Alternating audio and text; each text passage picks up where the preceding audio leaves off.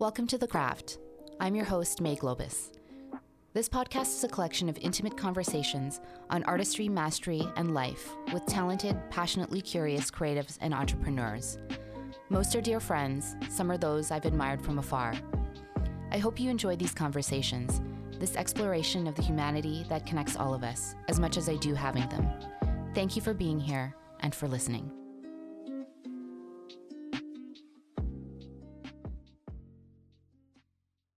This episode is brought to you by Before, an incredible new self care brand that just launched their first products, a line of purifying toothpastes.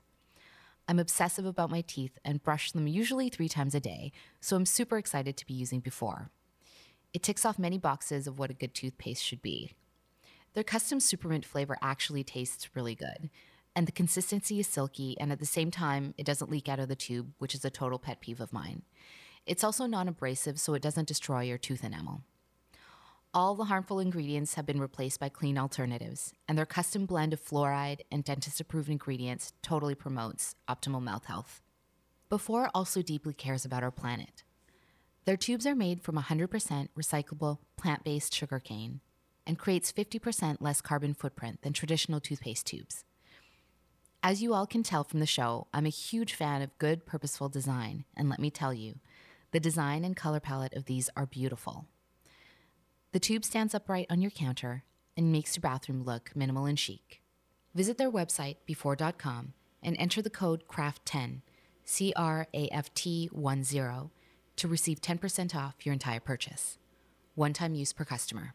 I'm a huge fan of what they stand for. You won't be sorry, and your teeth and the planet will thank you. As a number of you know, I'm also a certified sound therapy practitioner and founder of Oto Healing, a sound therapy studio and practice. Sound has been a healing modality through many cultures for thousands of years. Oto's approach to sound is rooted in both art and science, the art being the history of sound, the science being quantum physics, biology, brainwave states, and more. All listeners of the show get 15% off their first private one hour session. Visit otohealing.com to book yours now. Commercial and documentary filmmaker Marko Roth has the soul of a storyteller there's a depth of heart he brings to every conversation, and that depth shows itself in his canon of work. His short film, Masque 19, a devastating story reflecting the increase in domestic abuse cases during the pandemic, was shortlisted at YDA Cannes Lions and won the Best International Short at the Sedona International Film Festival. He's also one third of experimental music group Touring, which will be doing its first audiovisual art installation at a major museum in Munich this coming summer. Born and raised in the suburbs of Frankfurt, where he still is today, Marko was a quiet and shy child who had many passions all the sports, diving, and James Bond movies. His father was an engineer who frequently traveled, and his mother was a pharmacist. They met at 15 years old and are still married to this day. Preparing him and his brother for the world was something his father took seriously and instilling an entrepreneurial sense in them was what his mother taught them young.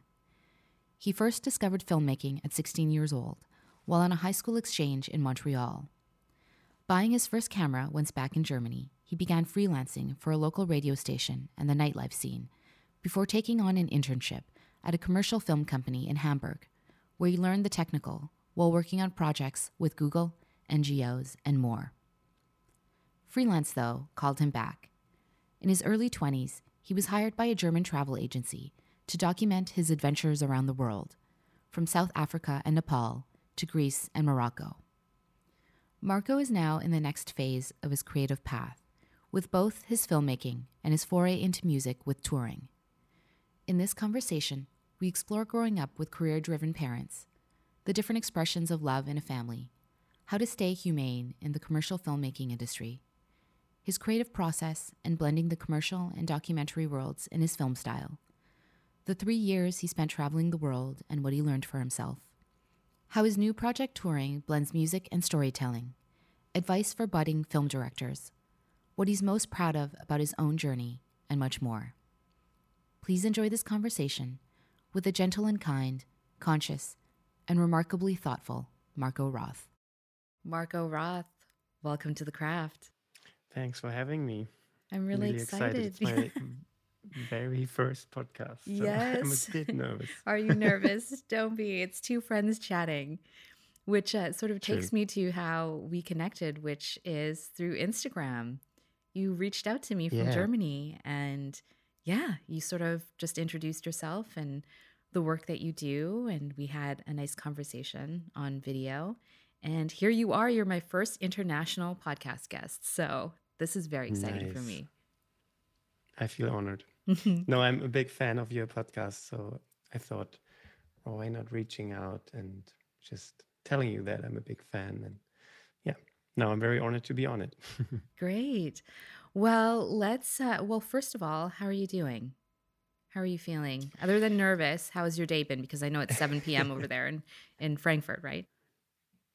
yeah, it's the end of the day. It's, um, no, I'm feeling quite good. I just did a 20 minutes meditation to come down and to um, have some headspace for this conversation with you now. So I'm good. I'm, Great. I'm very happy. Well, I'd love to, you and I spoke yesterday, but would love to go back to growing up. And you were Frankfurt born and raised.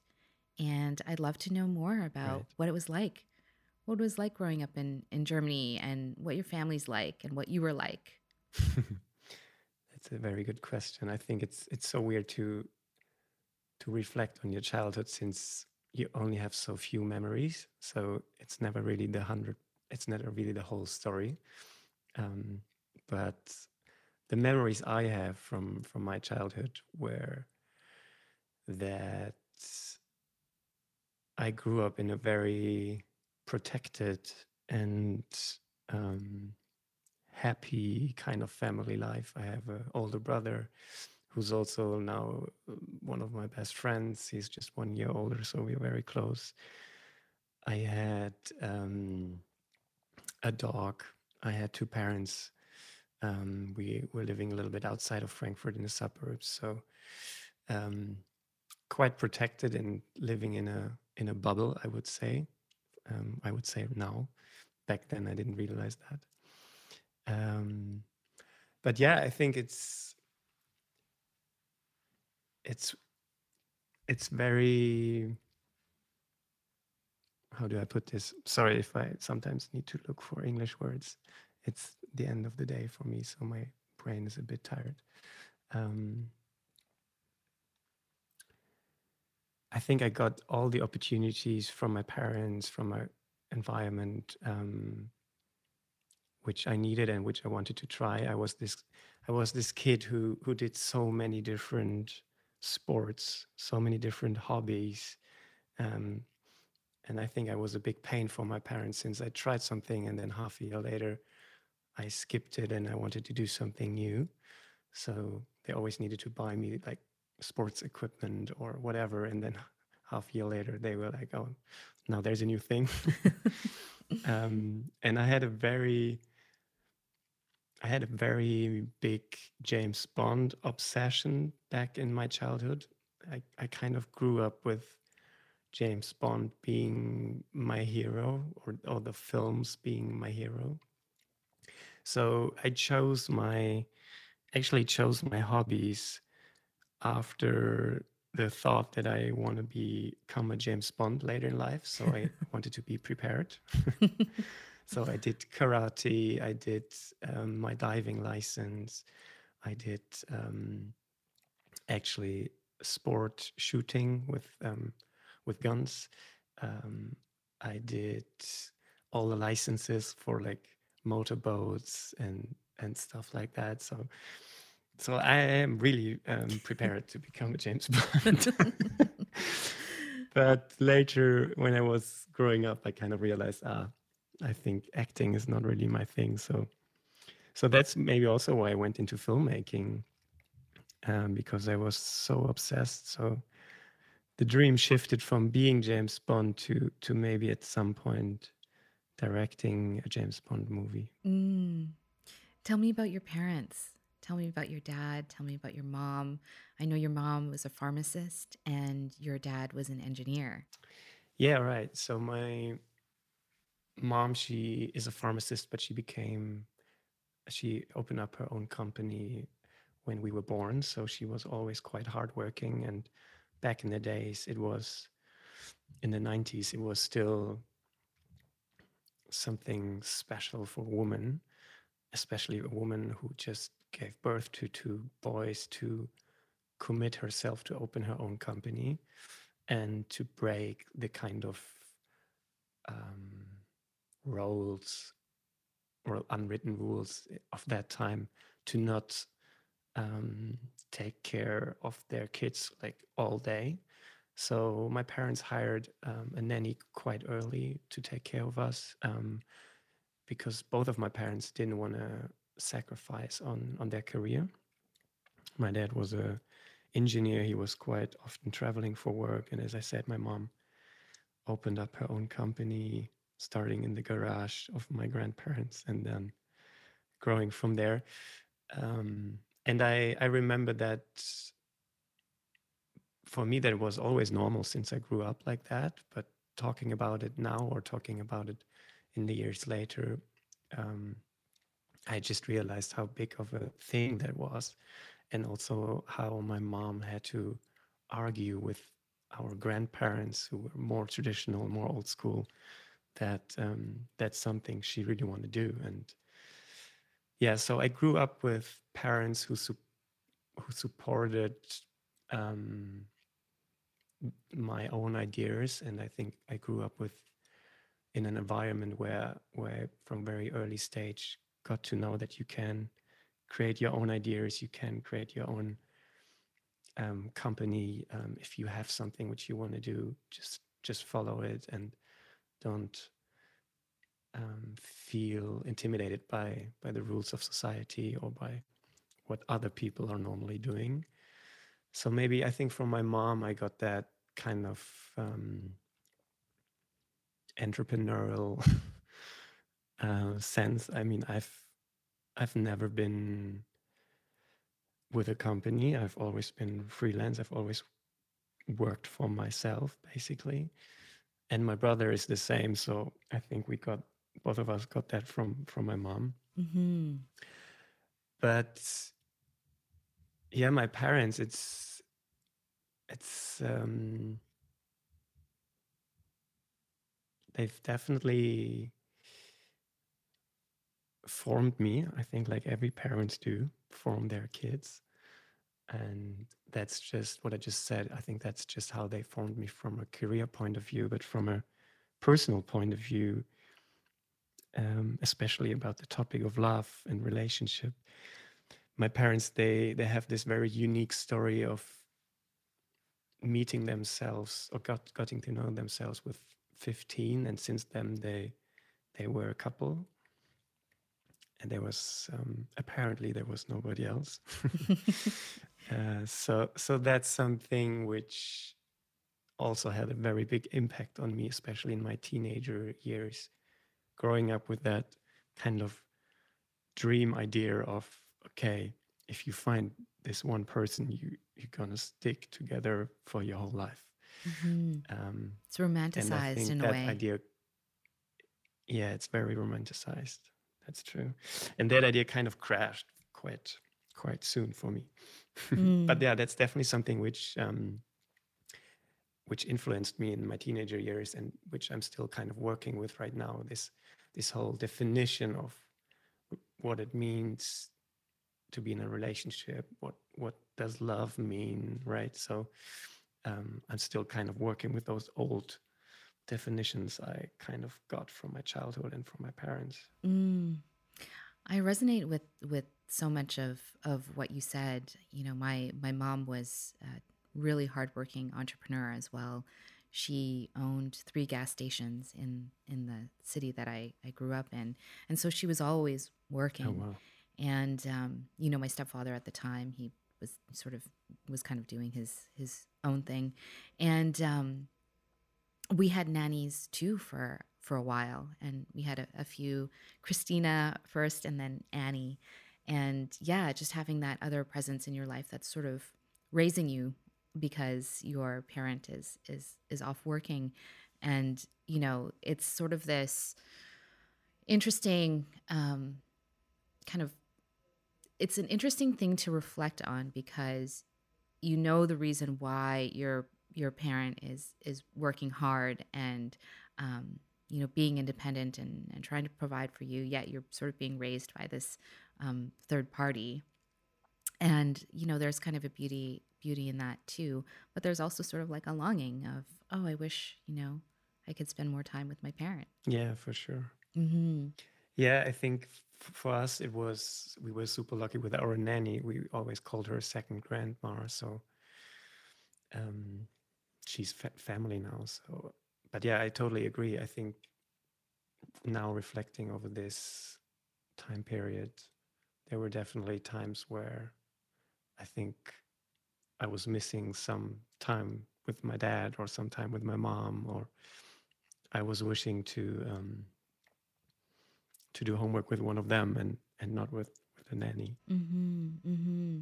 Yeah, and I, I know that you were saying to me yesterday that your dad um, was the one that really instilled the, the practical knowledge and, and know how so that you could be ready for the world. Yeah, he did. He definitely did, and I think that's that's the way how he expresses his love, um, and it it still is. And um, I'm working quite a lot on the relationship to my parents and especially to my dad. And um, I'm just realizing that it's so much harder for him to kind of express his emotions with words and he's he's used to expressing his love or his care through through other things for example nowadays um it's it's very funny i have this kind of dictionary i, I could start a dictionary of of stuff he says and stuff he really means Mm. so, for example, if if I'm visiting my parents and um, I'm saying goodbye, um, then he always says, ah, "I'm gonna go out with you and gonna make sure you um, drive safe from the um, from the carport to the street." Mm. and I'm like, "Well, okay, it's a very calm road, but if you want, you can, of course, do that." And I think that's that's his way of saying, "Thanks for coming over." take care of yourself i will miss, miss you Mm. And then sometimes there are other things they're always connected to cars weirdly um, where where he has his he has his way of expressing emotions but through different things and i think it took me a while to to understand that and there were some years where i wanted to challenge him and actually wanted him to to use words like hey um, i love you i miss you thanks for coming over. But i think now i just realized it's it's fine. I think i i wanted to feel comfortable for myself using those words especially with my parents but also with other people i love.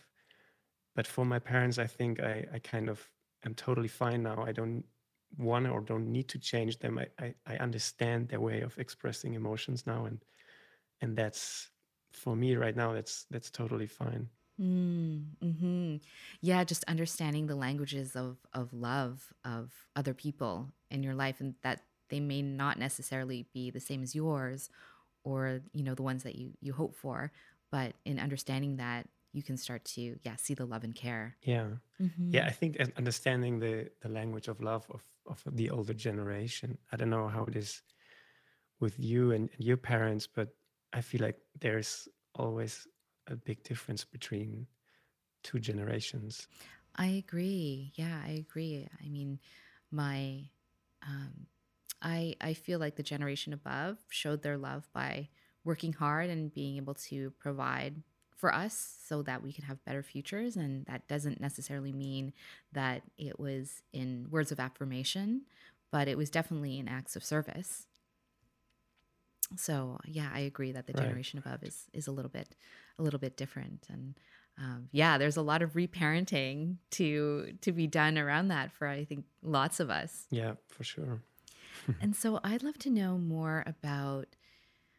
So I remember you saying that you were quite shy and quiet for uh, a time in your life when you were you were younger, and I'm I'm interested to know, you know, with that kind of being quiet, how much you observed of the world because you were quiet, and if you feel that that lent to your career now in filmmaking because you also did tell me that you feel like you're very intuitive and that you can read people, which makes you a talented filmmaker. Oh, I've never thought about that connection before. That's super interesting.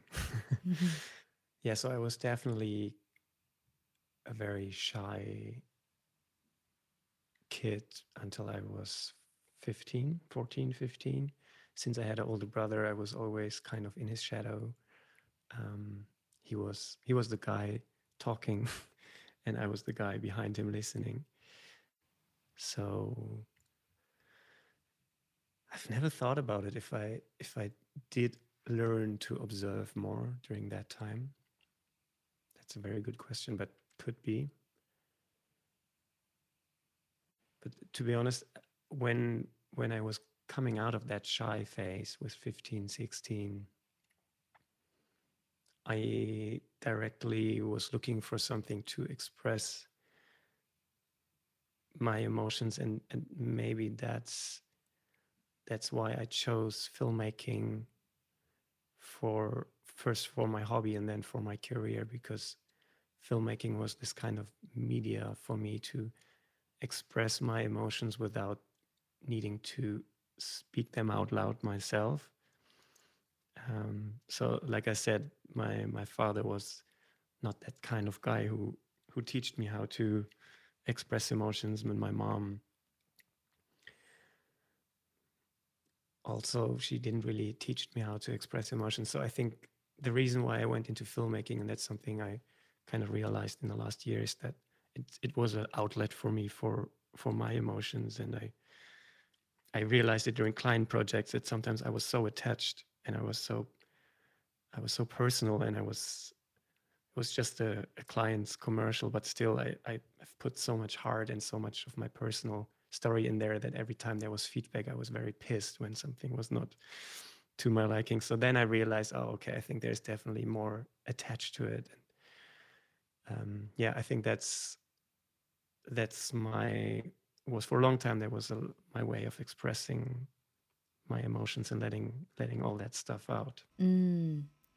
And would you say now that you are a more expressive person? I mean, obviously through your work and through your film, but do you find yourself um, more easily being able to express with words now? Or I know it's a, a work in progress, but yeah, I'd love to know how much you feel you've evolved in that in that sense. Yeah, I think I I will say I definitely got better. Yeah, but mm-hmm. it's it's uh, like you said it's a never ending story and i yeah. keep working on it but three or four years ago i think that was the time where i realized okay i really have to find another way because it's so unhealthy to not be able to express emotions just with language or with action or with with touch or, or whatever uh, so i think three years ago i started psychotherapy and that was definitely the start for me to dig deeper into my childhood, to learn how to express my feelings and to learn to let them out um, and to not keep them inside me. So yeah, I think that's that's something which which I started with 25, 24, 25. I'm, I'm 28 now. So the last three three years were were I think, uh, uh, the the start of that journey. Mm. And you've had a lot of journeys. So when you were 15 or 16, you actually moved away from home and you moved to Canada on was it an exchange that you did, a school exchange? Yeah, it was like a year abroad in in Montreal. I went to John Abbott College actually in in Montreal and at, at that time it was a thing the 11th grade in Germany, you you could, if you want, you could go somewhere else to to learn the language and obviously to to learn about yourself. Mm-hmm. so that's that's what I did. Yeah, I, I spent one year in Montreal when I was 15. And why did you choose Montreal? Again, my brother did the same thing one year before and he chose Montreal. He chose John Abbott College. So I was still in that phase okay, my brother did it, so I will follow. I will do the same. Um, that's why I kind of choose or not choose. I just followed, um, just went into the footsteps of my brother. But it was the most amazing time. And for me, that was definitely the time where I finally got out of the shadow of my brother and found my my character and started to develop my character and started to speak out to persons and people and not hiding behind someone else. So there was a very happy, important phase of my life. And it's also when you found filmmaking, like truly found it. Right. Yeah. In in the college they had a class called filmmaking. So I just just took it and it was basically the beginning of of me learning filmmaking. Um, back then we had those small DSLR cameras the Canon 5D, and it was like a revolution back then because it could also film. It was originally a photo camera. And with that camera, you, you didn't have to spend lots of money, but you did have like very good opportunities. So in in Montreal, that camera basically um, accompanied me through the whole year, and we had like stuff from from the class which we had to do, where we had to learn about white balance and um, how to use um, a tripod and how to edit a film and, and all that basic stuff, which was great. But uh, like I said, I'm I'm more like an intuitive person, so I always took the camera out and just did what felt right, and that was really inspiring for me, and it, it just felt it, it really called me in a way, and in some way I can't really describe it, but from from then on I knew okay, this this is so much fun. This feels so right. I I kind of have to um, continue doing that. And back then I didn't know that I want to do it as a career, but that's what I ended up doing now. Yeah. Mm-hmm. I'm curious um, to know because you're a filmmaker.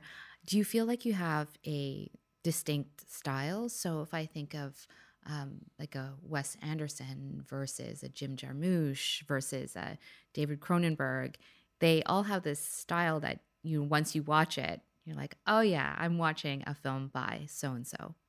Do you feel like you've developed something like that?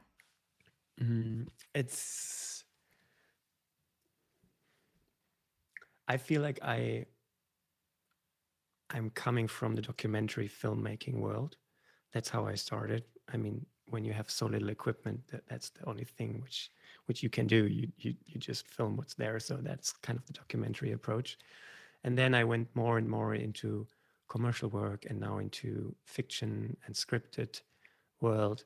And what I really love, and I think that's maybe something which is always in my in my work or is kind of my signature.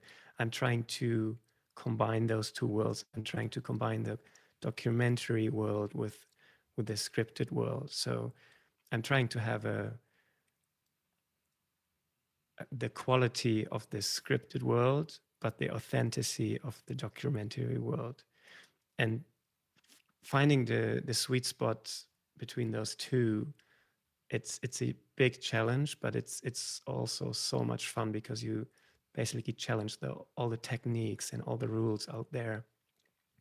And in my opinion, that's what people are craving for because they they obviously want a high quality, but they also want to have something which feels real, right? Which mm. feels like it's out of the real life. And yeah, and those those two worlds, combining those two worlds, I think that's something I'm super interested in and which kind of is the red thread through through all my work that you can tell they're they're always um, in they all the work is always influenced by those two mm. worlds. Mm.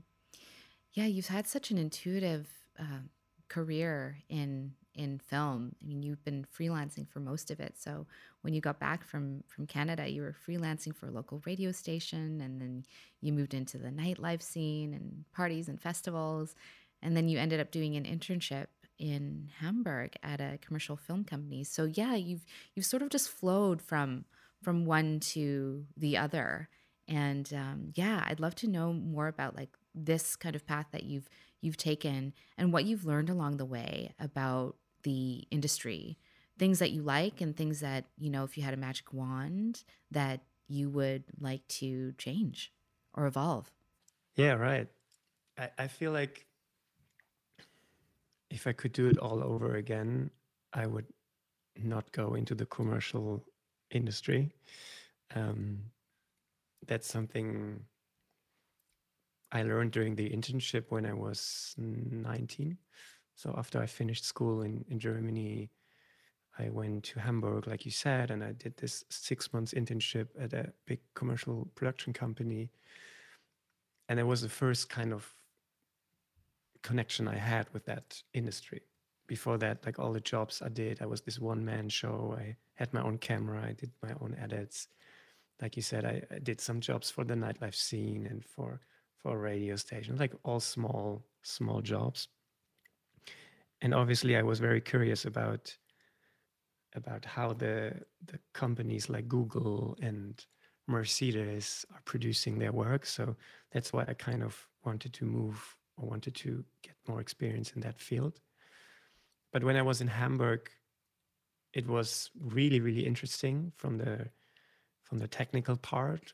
Um, I got to be on really big sets for big companies, and I got to see like all the tools they used, and I got to see how how big the crew were was and um, how professional everything was. So that was really, really interesting. But I think the downside for me was the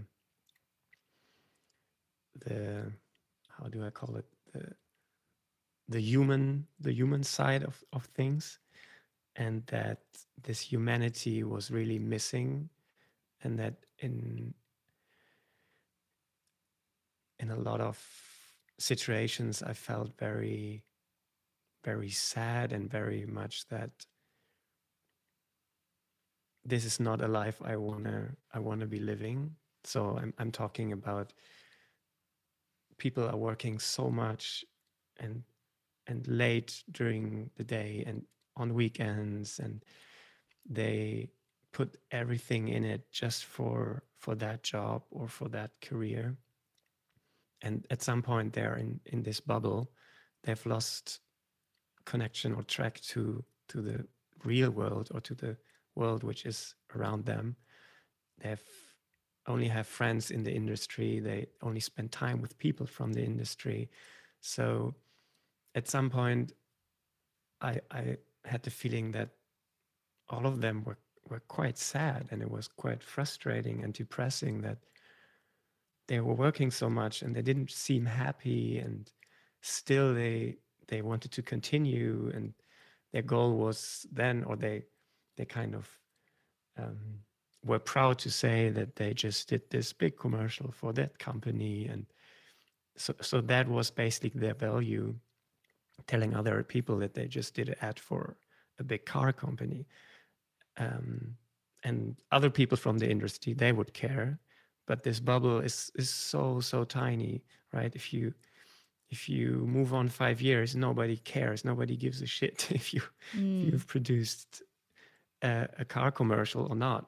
Um, so I think life is is much bigger than that. So so that was kind of the um, the negative experience I got from that internship. That in this industry, um, you can very easily lose track of reality, and you can very easily fall into that gap that that's the only reality, and that's that's the world out there.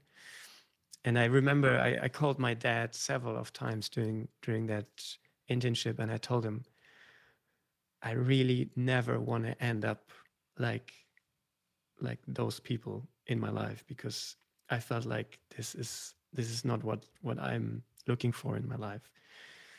And um, I keep remembering those calls to my dad, and I keep remembering those those nights where I came home after a shoot and I was just laying in my bed. I was like, oh, wow, that's that's not what I where I want to go. And weirdly enough, now nine years later, I'm I'm a commercial film director, and I'm working in that field. So that's that's very um, that's also something I I don't understand, but um, I I see it in a different way. I see it as a as a chance the this internship which I did in the very very beginning of my career it taught me to it taught me to not lose my values and to to not lose tr- track connection to reality so in a way it was a a very good and a very early reminder if I would go into that industry, I have to be careful and I have to take care of myself and I, I need friends, people outside of the industry. I need to spend time outside of the industry. Um, so I kind of had already this this uh, rule book for myself. Okay, if I'm going in this industry, I have to do it that way. So so that's kind of the way how I see it right now. It was a it was a chance in in that sense to to go into the industry, but to try to stay or keep a healthy balance. Yeah, yeah. In listening to you, it it seems like that experience sort of caused you to find your own moral compass within the industry and sort of yeah. an anchor from which you can operate from very comfortably and and as who you are. Yeah, definitely. I think this moral compass in the uh, compass in this in this industry is it's it's every time it's it's a it's a struggle, but um, I do have a moral compass, and I think that's the that's the important thing for me. Yeah. Some people I think won't even have one because they've just lost it mm-hmm. along the mm-hmm. way.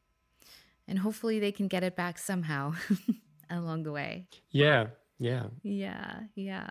Um, so I want to go back to um, some of the things that that you did. You ended up going um, to to school and studying media and, and economics, but ended up wanting to push your freelance more. And this freelancing led you to uh, do some travel work for a number of years. Um, and that time in your life, you went to several different countries. And I'd love to know in those years in which you were traveling and and filming um, with your friends who were your team, quote unquote, your team.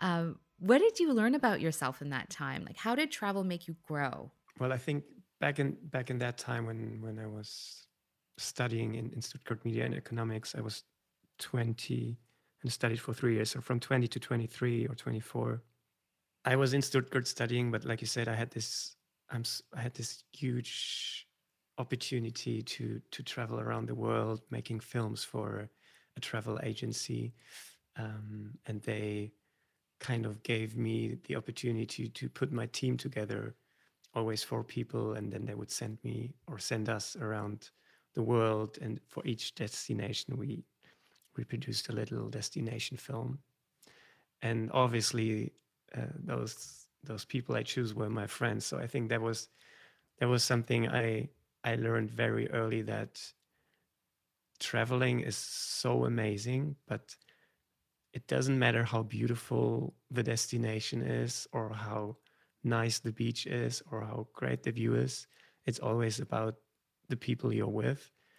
And that could be that you meet very interesting people locally, but that could also mean that that you have friends traveling with you who make the time so amazing and the experience so much deeper.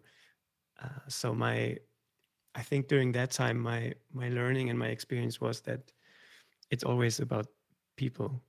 Mm. it's not so much about the destination and that's something you learn uh, along the way especially when when we've met the, the most amazing experience were when when we've met like really cool people locally who didn't treat us as tourists but as friends. And i had the most amazing conversations with with my crew or my my friends during during those days because you just gain so much perspective being outside of your everyday life and yeah but i think to answer your question the the the thing was that it's always about people, mm. not so hmm. much about the destination. Mm. Well, I'd love to explore your creative process and I'd love to explain it to explore it in in two different ways. Um, and I guess my question is: Is your process for doing commercial work is it different than from when you're doing fiction, um, like narrative film? So for commercial work, there's always normally a brief from the client or from the agency. And for my scripted work or for my passion projects or for my short films, there's not really a a certain briefing or a certain direction. So all the stories, all the feelings which I want to tell, they, they kind of come out of me or to me through, um, for example, the the short film I did in Paris. Uh, it's inspired by a true story, and I, I, was reading an article about about a code word which they used during the lockdown in COVID in Paris to help victims of um, what's the word? Domestic violence.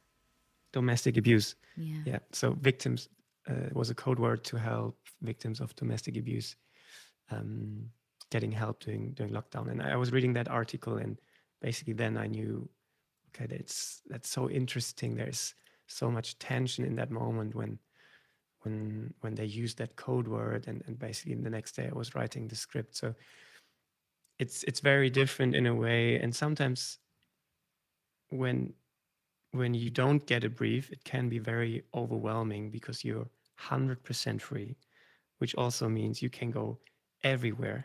Mm-hmm. you can try everything, you can create everything. And sometimes I'm sitting in front of this white page with that in my mind. Okay, now I could do basically everything. And then I don't get any words on the page because it's just too many possibilities. So sometimes I really like getting a brief and being restricted. Um, but to answer your question, I think that's the biggest difference between commercial work and scripted work. That commercial work is always with a brief, which is fun sometimes as well. And scripted work is more free in terms of where the creativity or the story comes from. Mm. I'm curious to know when you're in a place or when you look at an object or you meet a person, does a story about it start to form in your mind? Sometimes it does, sometimes it doesn't. So sometimes I'm I'm really in that mood where I see something or I hear something and I I start creating that that world in my head. I have this I have this weird thing when I'm at, at on airports or in airplanes. I, I put on my noise cancellation headphones and I just walk through the airport and I observe like there are so many different actions and scenes happening.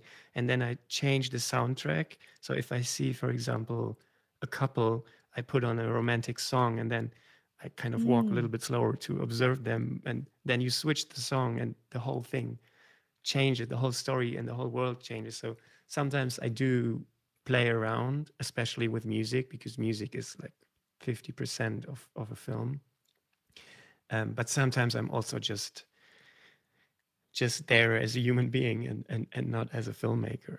right, right. Yeah. Yeah. You you just have to to simply be as well sometimes and and not have to to create narratives. Yeah, for sure.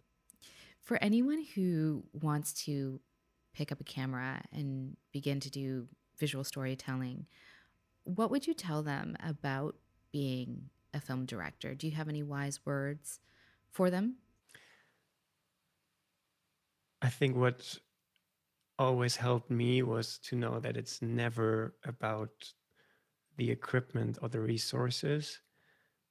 Story is the strongest in filmmaking, and story, you can tell stories with your phone.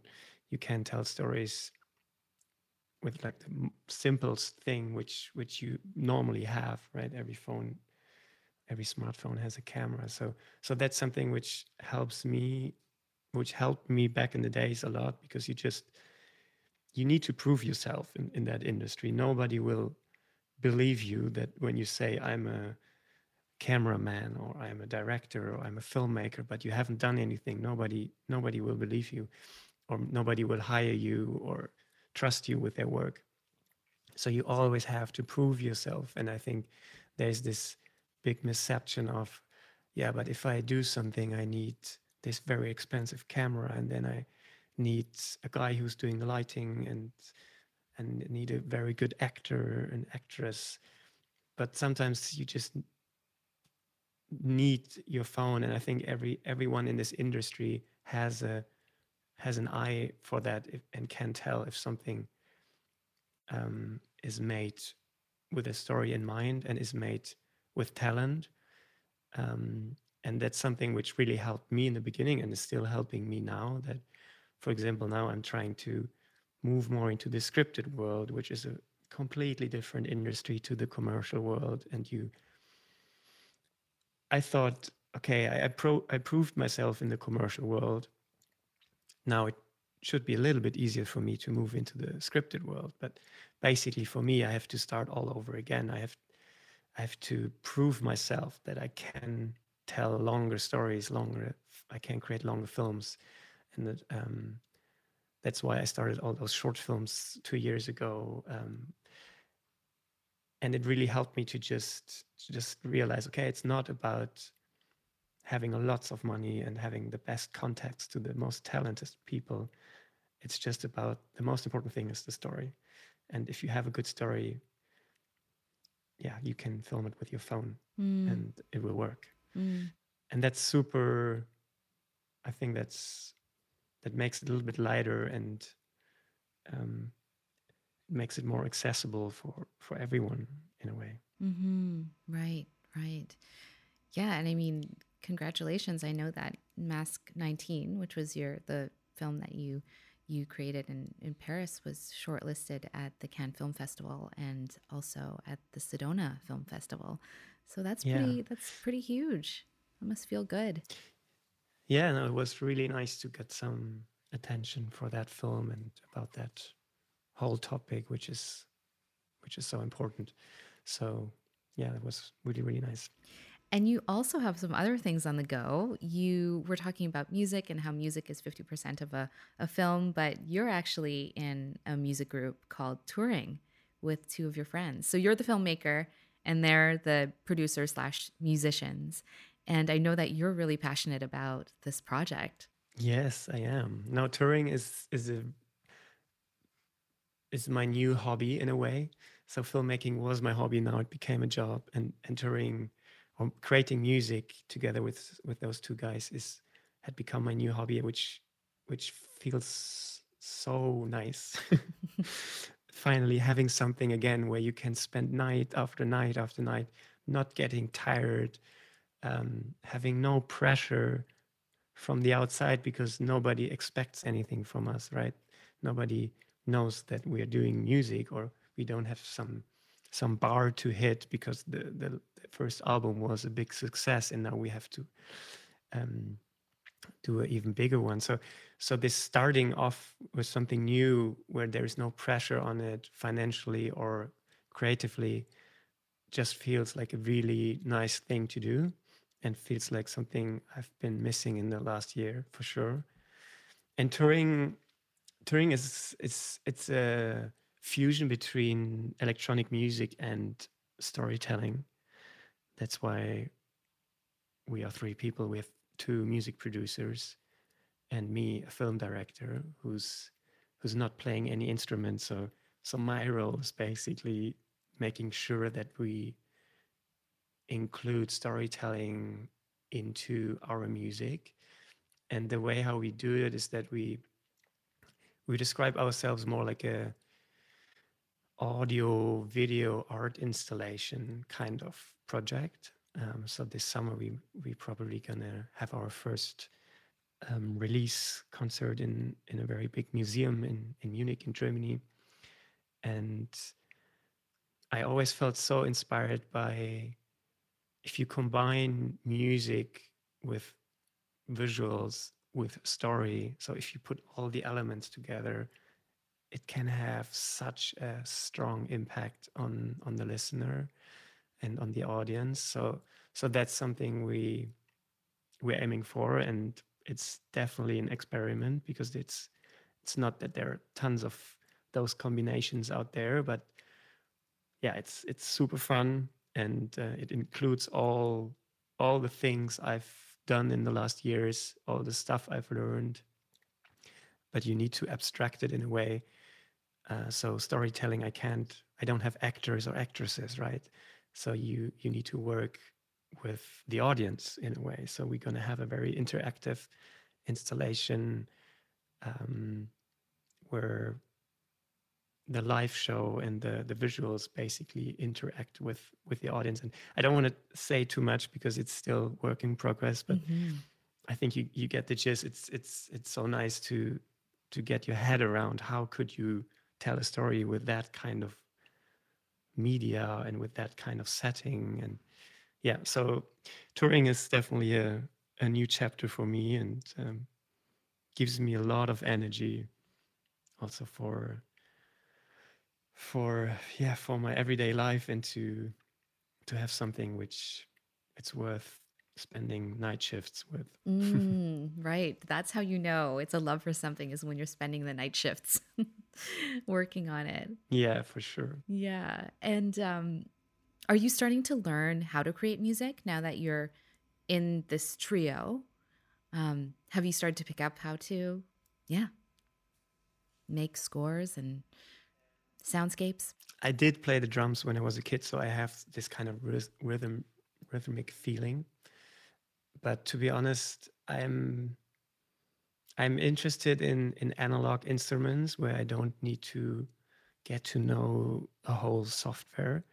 But I I don't have the aim, to be honest, to to become a pro in producing in the software because that's that's just too late for me i guess there are like others who've done that since they were a child like my um, two colleagues and my expertise lies somewhere else so i'm trying to focus on what i can bring into the project and not so much on what i cannot do and yeah mm. that's everyone brings something to the table and music production side is is on them and uh, the concept storytelling side is a bit more on me. Mm-hmm, right, right.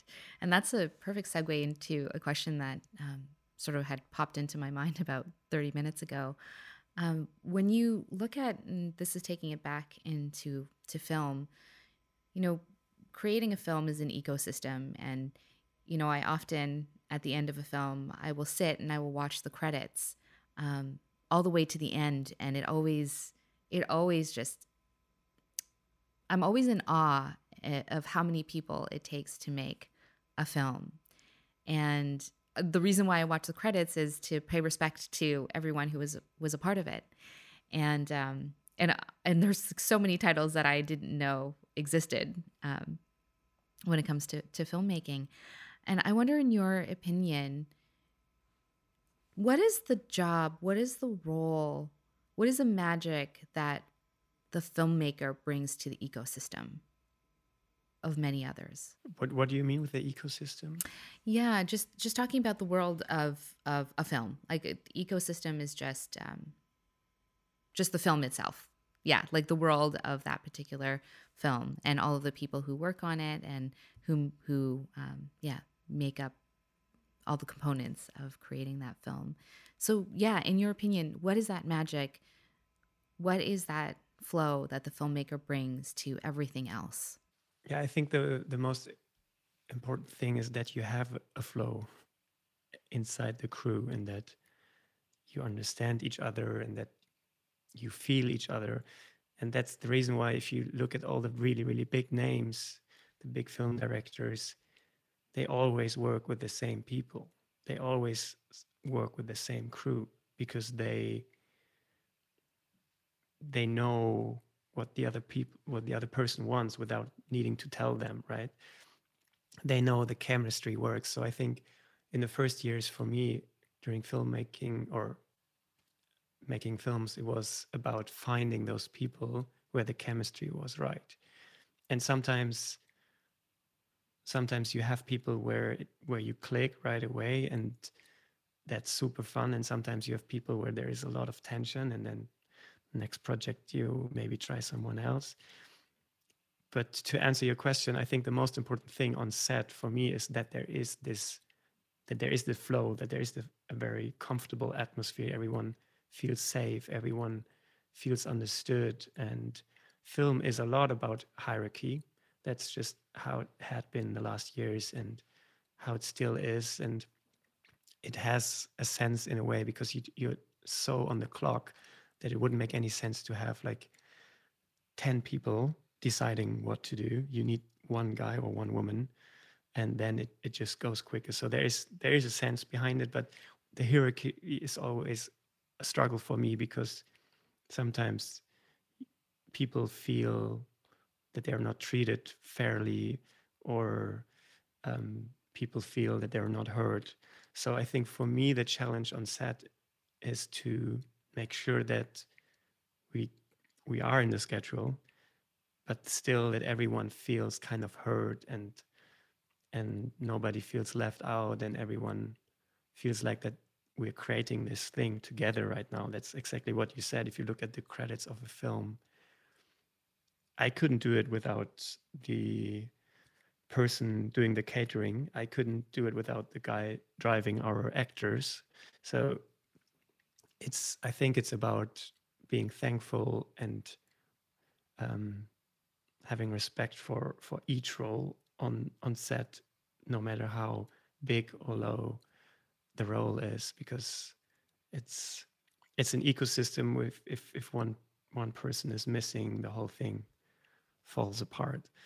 Um, so i'm always trying to remember that and that's in my opinion the kind of young generation of filmmakers who who who do remember that and who who try to have a different tone on set because if you go way back, the the old school guys, they're um, they're those guys who who's, who are screaming on set and who have a huge ego and um, where runners or drivers were not allowed to talk to, to, the director and stuff like that, which is completely stupid. So finding finding a, a way to to keep the hierarchy because the hierarchy has some kind of sense in um, keeping the timing and making it cost efficient, but also being human on set and um, accepting everyone for who he is or who she is and um, what they, they bring to the table. I think that's for me a very important thing and something I,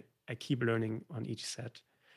Um, yeah, but I feel like it's it's become a it's become a generation kind of thing that all the younger crew they for them that's really important and i think that's it's a very good thing. Yeah that's beautiful to bring that human aspect back back to set. Well i just have a few more questions because i know it's getting later over there in in germany. Um, my my first question is uh, what's exciting you about the film industry right now is there anything that's happening emerging um, yeah that's making you feel like your heart uh, beats a little bit faster? Lately, I've lately I was thinking more about where I was coming from in terms of my career. So I started off with that small crew work, right, where we had just been three people traveling to Senegal and filming a story about a wrestler for two weeks. Um, it's also a short film I did called Keru. So so that was basically the very beginning, and and then I kind of moved more into the bigger commercial sets, having 80 people uh, on set somewhere in Cape Town. So it got bigger and bigger and bigger. And what excites me now is getting back to the to the beginning in a way and to trying to reduce myself um, trying to find stories which don't need 80 people to be told, but which just need a cameraman and myself and maybe a sound guy and then let's go and just trying to to see what we get out of it without any expectations without any pre-written concept just being open for human stories right so so that's something which really really excites me lately again and weirdly that's how i started off um, but i really want to move more or do more of that kind of stuff. And I'm I'm sure that's more my my passion projects. Will be hard to convince a client to do that, but back to basics um, for you. I'm really excited to do that. Yeah, no, I'm really excited to do that more for myself to to to get more the the passion back and to to to, to see how I started off. Right. Mm-hmm. I think that's that's something which I would love to do more that year. Mm. Question for you and your personal journey. Um, you know, in your 28 years on on Earth, um, and all of the the ways that you've grown, um, what are you most proud of when you think of your own evolution up until this point? Oh wow, I need a minute for that. yeah, I, I got one. Got one. I think the the thing I'm most proud of is that I always trust myself or my my gut feeling. And there have been ups and downs. Definitely, there have been times where I've I felt very unsecure, but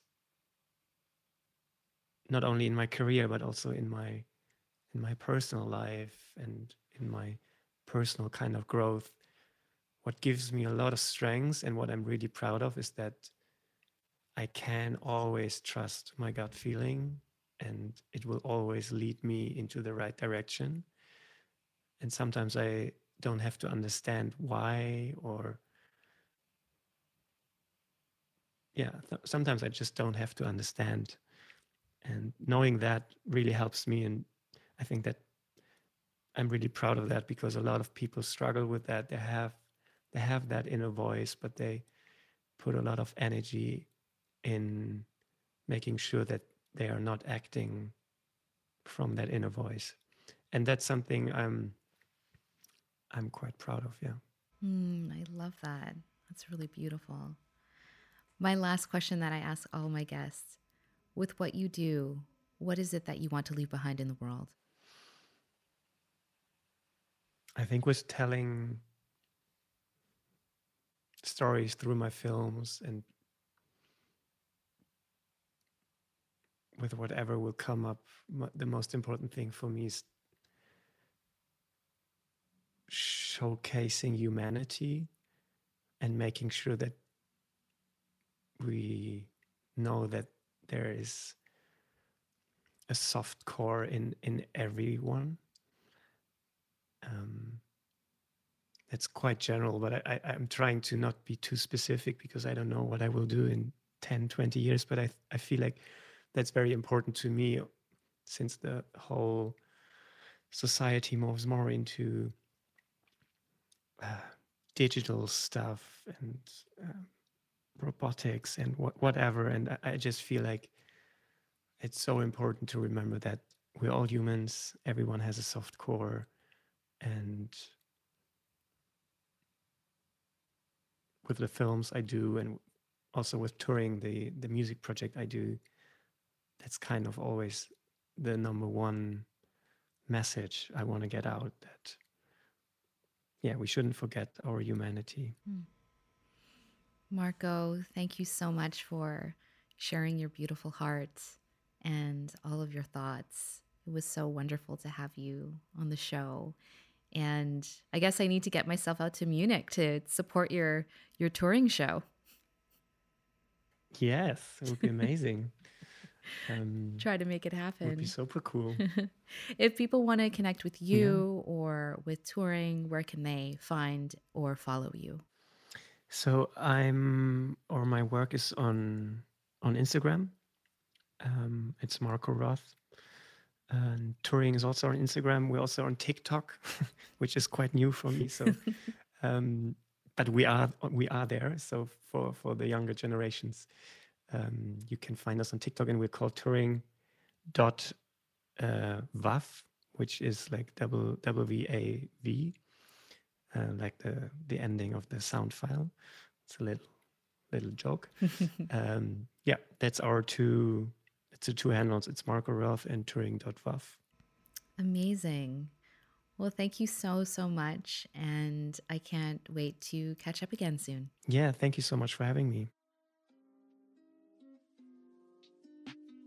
As always, thank you for being here and for listening. To learn more about today's guest, visit the episode page for show notes and links on wearethecraft.com. You can find the entire podcast archive here or explore more conversations with past guests on Spotify and Apple. Don't forget to hit the subscribe button on these platforms, including YouTube, to get notified when new episodes drop. Any likes and shares on social media are deeply appreciated too. Sound and audio engineering for the show are by Andrew and Jaba Gaspis. All guest portraits and images are by Juno Kim.